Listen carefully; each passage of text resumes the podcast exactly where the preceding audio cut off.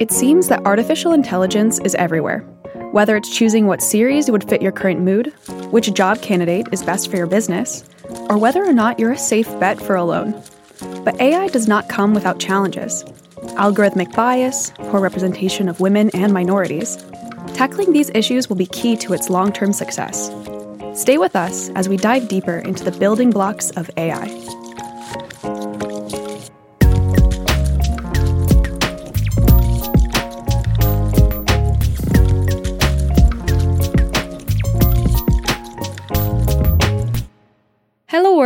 You're listening to Her Voice, a podcast from The Choice, the media powered by ESCP Business School and dedicated to decision makers. My name is Lara. And I'm Emily. And we're from The Choice's editorial team. Her Voice is guided by one really important mission to give the mic to women experts whose vision have transcended the competitive world of business, shaking things up for the better. Today, you'll be hearing the voice of Aurélie Jean, a research scientist and entrepreneur in computational sciences, specialized in algorithms and computer modeling. Aurélie works and lives between the USA and France, where she shares her time across consulting, research, and teaching. Considered one of the most influential French women by Forbes magazine in 2019, Aurélie Jean is the author of a book titled De l'autre côté de la machine, which translates to On the Other Side of the Machine. We also have here with us entrepreneur Amelia Matar, expert in digital marketing and co founder of Colori, an educational method in the spirit of Montessori that allows young children to learn coding without a screen, using wooden toys, stickers, and tokens. Colori's goal is to make technology an opportunity for all children. And today, they are present in more than 100 schools in France.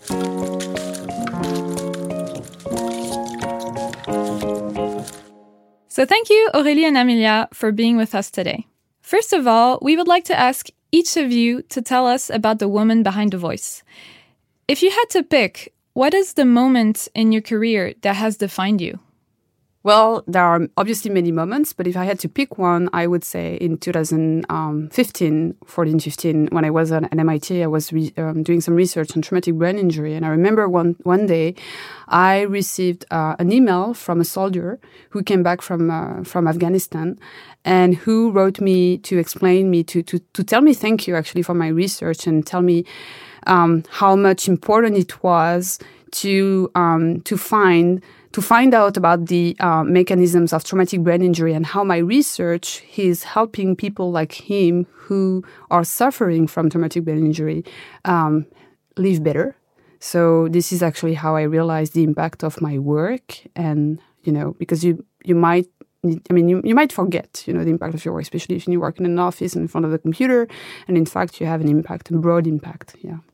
Wow. Um, as to me, um, a couple of years ago, I worked for Greenpeace and was responsible for a big digital campaign to raise funds. And I had been really excited by this campaign. Uh, we did a fake trailer of Game of Thrones to raise awareness on global warming issue. And we targeted more than 30 countries and got 3 million views in total. It was a huge success, and um, even the real Game of Thrones actors shared our campaign on social networks. And to me, uh, it was really once in a lifetime achievement. That's really cool. Do you know which Game of Thrones uh, character shared? Do you remember which one shared it? Um, was it Jon Snow? No, yeah, Jon Snow. That's what we were no, all hoping for. I, I of course we do.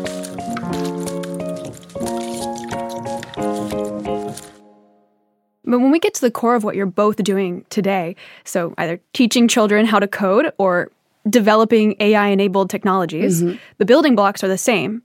And we're talking about algorithms. Yep. Right? So when we hear the word algorithm, many of us spontaneously think of computer digital algorithms, but in fact, they've existed long before the first computer.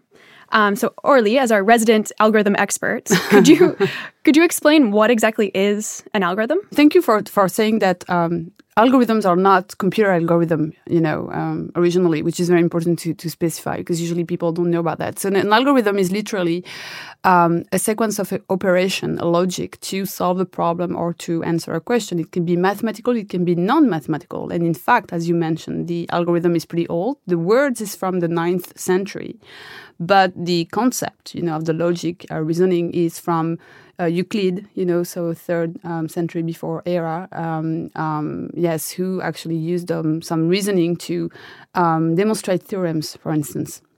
So yeah, and and obviously today we are mostly using uh, computer algorithm, which is which are algorithm that we implement, you know, code in a piece of code in a software, for instance, that runs on a computer to run a simulation and and, and to provide us with an answer um, to a question or or a problem.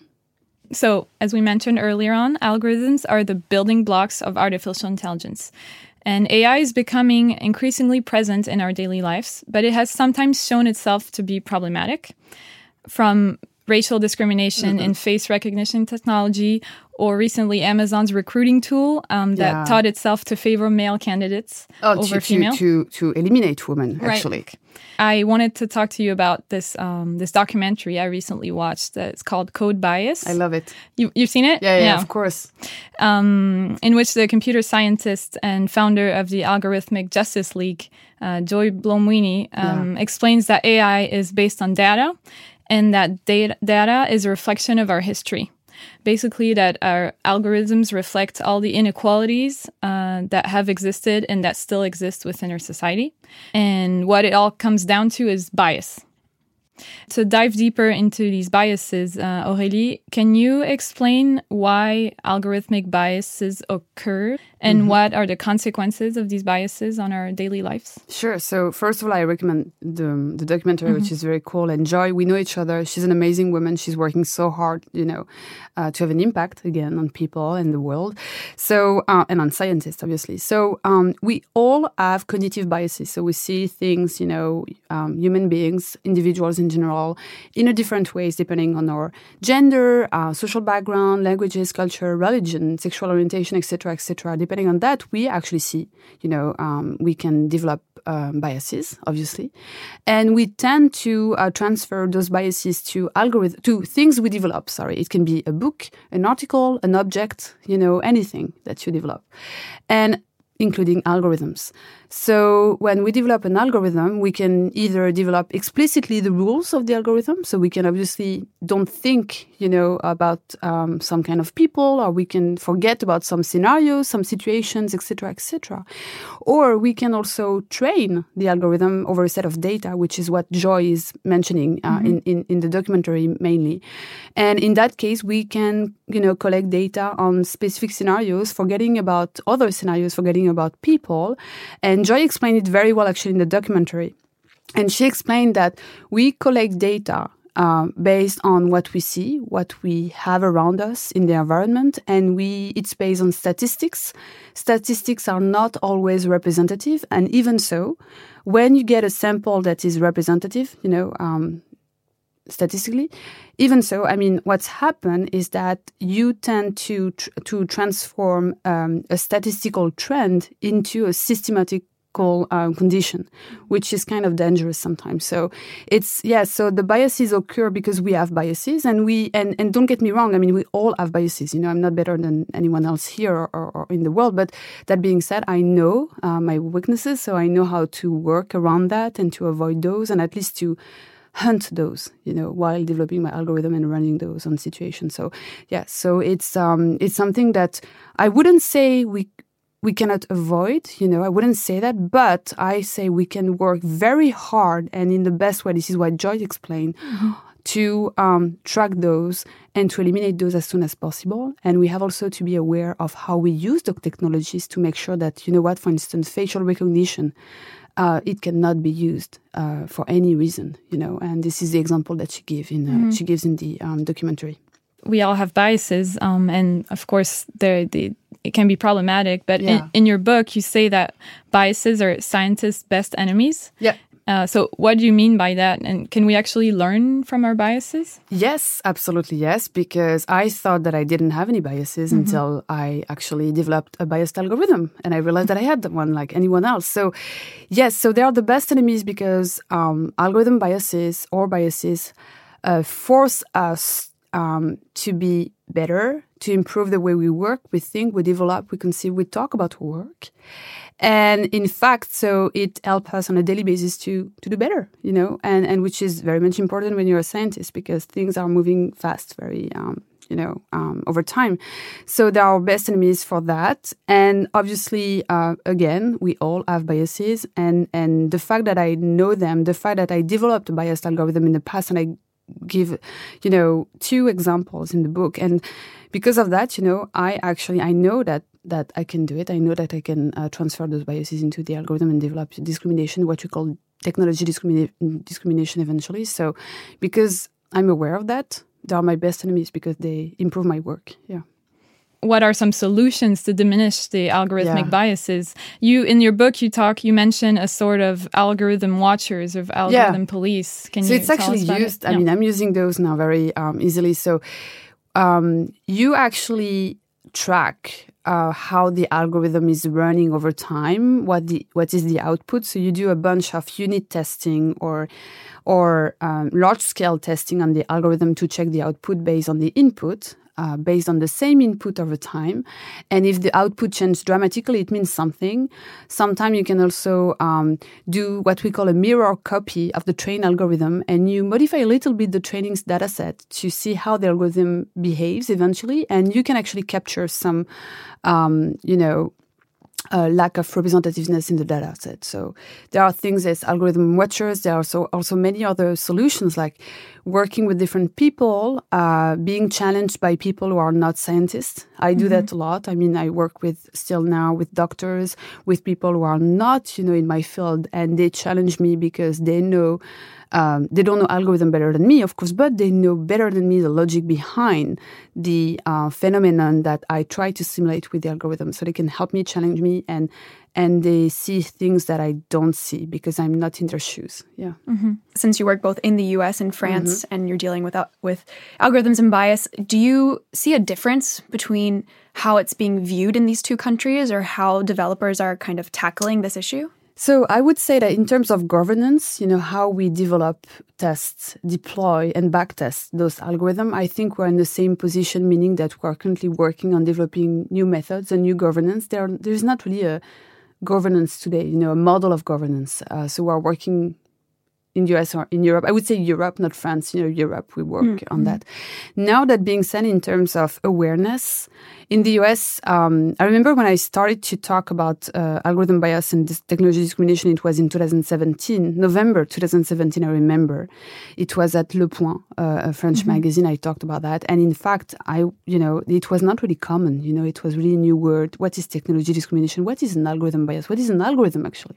In the US, it was, it, it came out like much like maybe two years before that. Mm-hmm. I mean, Joy actually um, made did an amazing TED talk, you know, in 2016 mm-hmm. on that subject. So uh, I would say, uh, in terms of awareness, uh, you know, in the US, um, they've been working on that much, you know, uh, earlier, and they also develop like materials like documentaries, um, tests uh, lectures, you know, in university. I mean, I, I, teach at the Sloan at MIT. We talk about that, you know. So I would say that awareness, but then in terms of development, uh, I would we are, you know, working on that right now.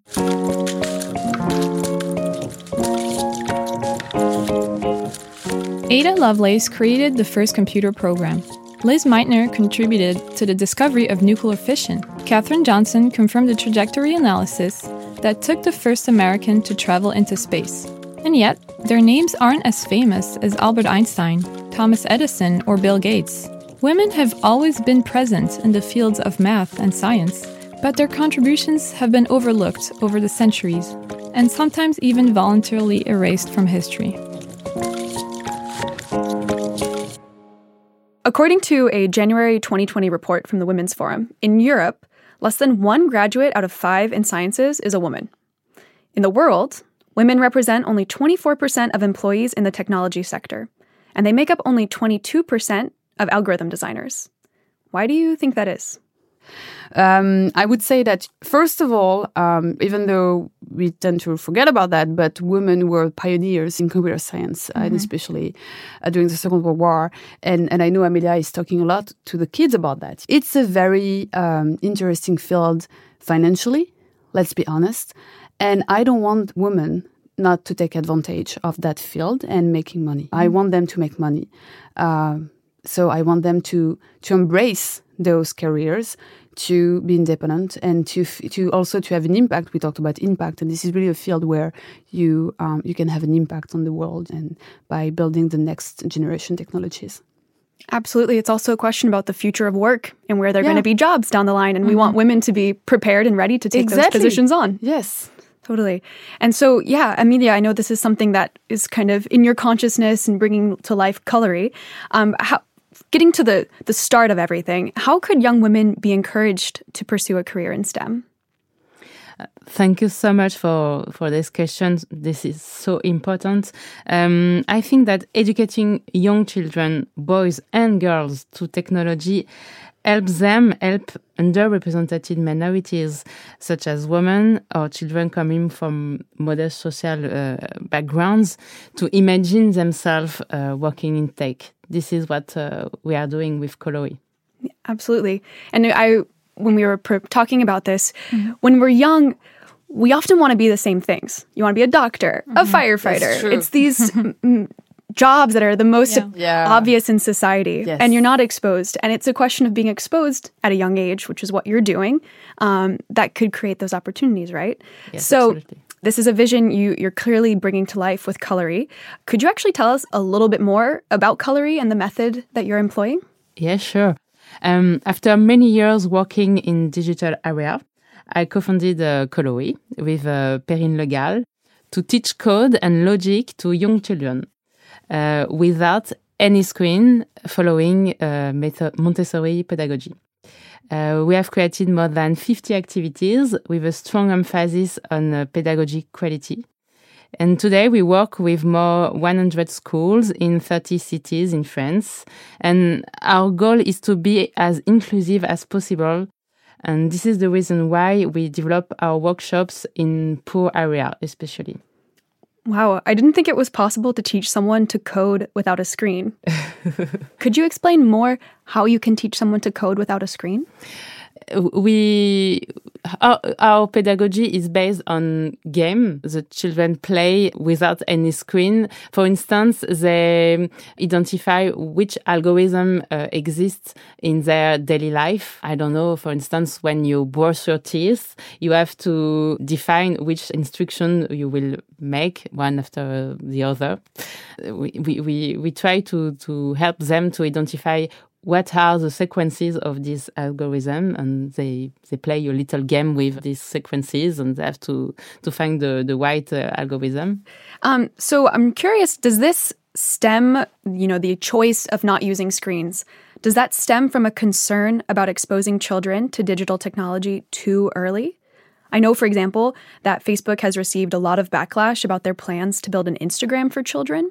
Yes, um, the fact is that children are already exposed to digital technology, probably too much and too early. um, I want to stress out that all digital content are not equivalent at all. Uh, for, exp- for example, uh, you can find really educational, interesting apps, which are not the same that uh, watching a dumb cartoon for two hours straight. This is completely different. Uh, anyway, I'm convinced that we need to limit their exposure to screen as much as possible, especially for the younger. And uh, at Colori, as our mission is to help kids understanding digital technology and the key components with a screenless approach. Uh, and regarding Facebook and uh, Instagram for children, I think they deserved a little bit the backlash because, uh, especially if you consider that their products uh, rely on the attention of economy. Mm-hmm. Uh, as parents and as educators, we need to carefully select which products uh, we put in our kids' hands. Um, do children need social media at this young age? Um, I don't think so. Maybe not. yeah, no. I didn't even know that Facebook intended to yeah. develop an Instagram for kids. It's uh, the real question is: Do you think that um, developers and scientists over there would provide their kids with a children mm. Instagram, you know, which is the real question you should ask. Yeah. Absolutely. What Amelia is doing is very powerful because she actually, with Coloris, they um, provide kids with power, power to understand how it works. Instead of just being a, a user, a simple mm -hmm. user, they will become power user of those technologies, which is a big deal because they can then challenge themselves while using those technologies or watching even TV or, or, or using an application on, on their parents' iPad or whatever, you know. So I think it's, it's very powerful. It's, it's, it's much more than um, just um, exposing kids to coding, algorithm science, computer science in general. One of the ways to fight bias in artificial intelligence is to ensure representation at the coding and the creation phase of these mm-hmm. technologies. Um, Amelia, in your experience, do you find that young girls approach computer science differently? Um, so much to tell. uh, there is no much difference between uh, children at a very young age, three or four. Uh, their interests are the same. But uh, we see that the difference rapidly increases when they grow up. Um, several studies show that teachers don't interact the same way with boys and girls. Mm the first thing we need to do is to make them realize they have bias yeah. so that they can get rid of it.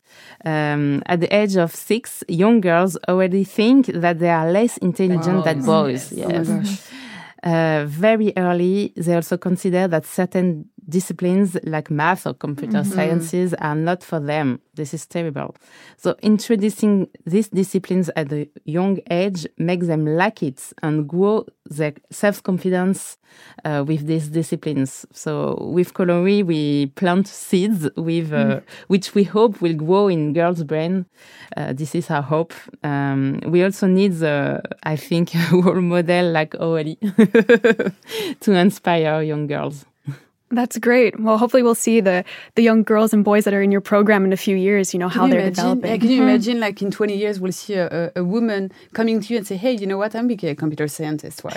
Yeah. and you know what? I work at the NASA, and also, you know, can you imagine? Like it would be like, wow, your yes. achievement yeah. is huge. Like, Maybe that will be the new defining moment in your career. Yes, yeah. the impact. yes. but I just want to ask uh, Aurélie because I saw your face when she mentioned girls being treated differently in classes. Did you ex- ever experience being treated differently by your professors or teachers? Uh, well, um, a little bit, but not really when I was a kid. And I think it's really when you're a kid that um, that has an impact, you know. Because for later, I mean, you really you can be aware of that, so you you know you can be critical to it.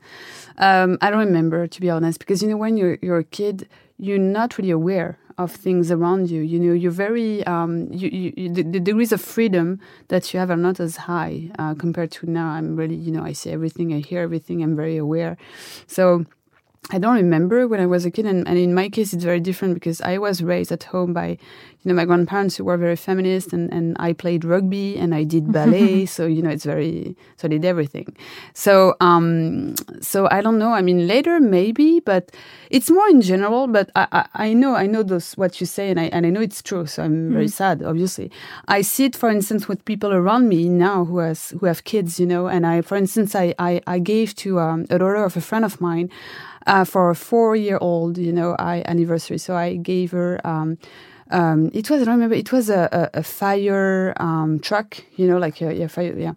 And uh, and the the mother looked at me first, and she was like, hmm. And but then she said, "Oh no, that's cool." And I say, "Of course, it's cool to have a fire truck when you're a four-year-old mm-hmm. girl."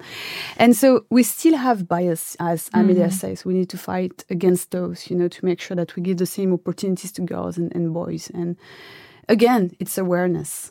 Mm, yeah, absolutely.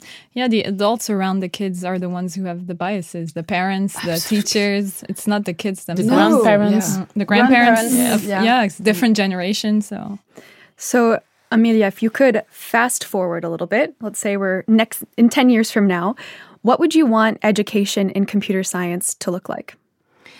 If you take um, a step back, generally speaking, I would love for boys and girls to be educated the same way. We, we mm. just talk about it. Um, there is still much to do. Uh, I would love that boys, for instance, could decide to work in care jobs with without any social pressure. And uh, I would uh, love that uh, having women at executive level in companies, tech or not, becomes so normal that no one talks about it anymore. it would be so cool. And my biggest hope is that education in computer science and in other disciplines as well really takes into account the last breakthrough uh, in neuroscience to make education more exciting for children. Because the more appealing education is, the better children will learn, boys mm. and girls. Okay, so if we ask Aurélie, it's got a slightly different question for you. We're asking mm-hmm. you to, mm-hmm. to look back in time, mm-hmm. but still on this idea of, you know, encouraging women and girls in STEM. Uh, you were, were, a previous STEM student, mm-hmm. and you currently teach in this field, in the field of mm-hmm. algorithm science. Mm-hmm. What is one piece of advice you wish you'd been given when you were getting started? Uh, being surrounded. Uh, because, you know, I discovered um, the idea, the concept of networking being supported by others when I came to the US, um, when I went there in 2009 at Penn State, and my research advisor became a very good friend of mine, George Ungermeyer. Um, he actually told me literally after two weeks, he said, You're an amazing person. Because after two weeks, I already had results to publish. So it was like really wow. So he said, You're great, you're brilliant, but you know what? You're alone and you have to learn how to make network. You have to learn how to be supported by others. And i'm going to teach you how to do that. And and you know what? It's very important because now maybe um, in your generation it's more common. It's as you know you know about that. But in my generation maybe yours amelia mm. nobody told us. You know i'm from middle class. You are from middle class as well. Nobody told us that you have to develop a network. And i thought that because i was raised like that like i had to work hard and only hard. And if i do so you know what? I will succeed well, it's a little bit more difficult than that. And being supported, um, having a network is very much important because then you can help each other and you can grow faster.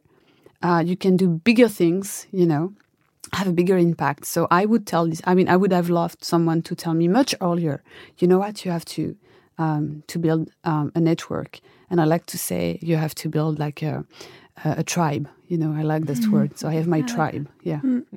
and that's true not only for, you know, your career, but you're both women founders. Of course. Yeah. I yeah. mean, I yeah. imagine that's really important. Very much important to support each other. And we know mm-hmm. we call each other um, for professional perspective and also uh, personal matters because when you're um, you know uh, it's it's hard to distinguish and separate professional life and personal life you know. I think it's it's all together especially for us because we love what we do so we don't have the feeling of working.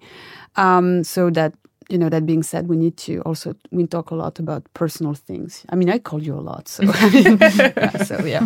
My pleasure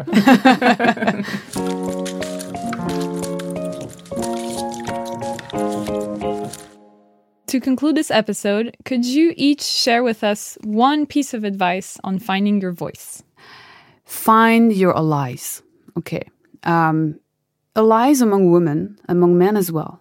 Uh, my best allies were men for me. Mm-hmm. And without them, I wouldn't be here. Without them, I wouldn't do what I did just because, oh my gosh, they were there for me to support me, to help me, to advise me, to mentor me, um, to give me the best advice. I'm not joking. And, and so um, having allies around you is very much important, and you can find your voice that way, um, and to know how to to have an impact. So really, um, you, in other words, you to me, I think, to find your voice, you have to be surrounded. You cannot find your voice by yourself alone.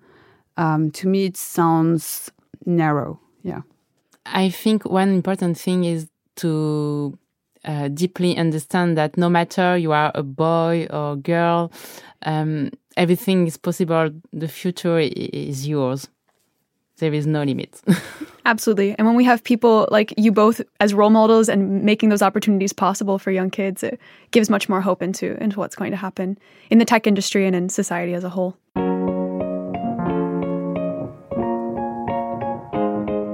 Thanks, everyone, for listening. We hope that you enjoyed learning more about algorithms, their biases, and how to avoid them with Aurélie Jean and Amelia Matar. Maybe your favorite podcast app's own algorithm brought you here today. And in that case, we're happy you listened till the end of this episode. And if you think more people should know about her voice, Giving us five stars or clicking the subscribe button would surely help us reach a wider audience. You get it, it's all about the algorithms.